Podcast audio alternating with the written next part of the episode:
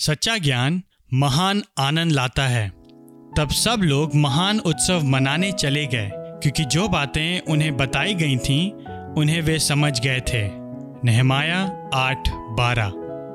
मात्र वही आनंद परमेश्वर के मूल को प्रतिबिंबित करता है और परमेश्वर को महिमा देने वाले प्रेम से उमड़ता रहता है, जिसकी जड़ परमेश्वर के सच्चे ज्ञान में होती है। और जिस सीमा तक हमारा ज्ञान छोटा या त्रुटिपूर्ण है, हमारा आनंद परमेश्वर की सच्ची सर्वश्रेष्ठता की एक निर्बल प्रतिध्वनि ही होगा। नहमाया आठ बारह में, इज़राइल का अनुभव एक उदाहरण है कि परमेश्वर को महिमा देने वाला आनंद हृदय में कैसा होता है। एजरा ने परमेश्वर के वचन को उनके लिए पढ़ा था और लेवियों ने उसे समझाया था और फिर लोग एक महान उत्सव मनाने चले गए। उनका महान आनंद मनाना इसलिए था क्योंकि उन्होंने शब्दों को समझा था, परमेश्वर के सच्चे शब्दों को।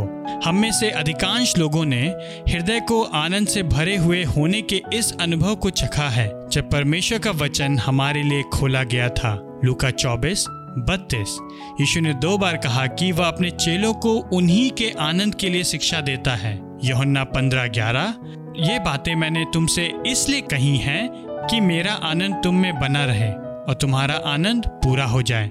यहोन्ना सत्रह तेरह, ये बातें संसार में कहता हूँ कि वे अपने में मेरा आनंद पूरा पाएँ और हम वचन में मुख्य रीति से स्वयं प्रभु को ही देखते हैं, स्वयं परमेश्वर को, जिसने स्वयं को इसलिए दिया है कि लोग उसे जाने और उसका आनंद उठाएँ। यहोवा शीलो में पुनः प्रकट हुआ, क्योंकि यहोवा ने शीलो में अपने वचन के द्वारा अपने को शैमवेल पर प्रकट किया। पहला शैमवेल तीन इक्कीस।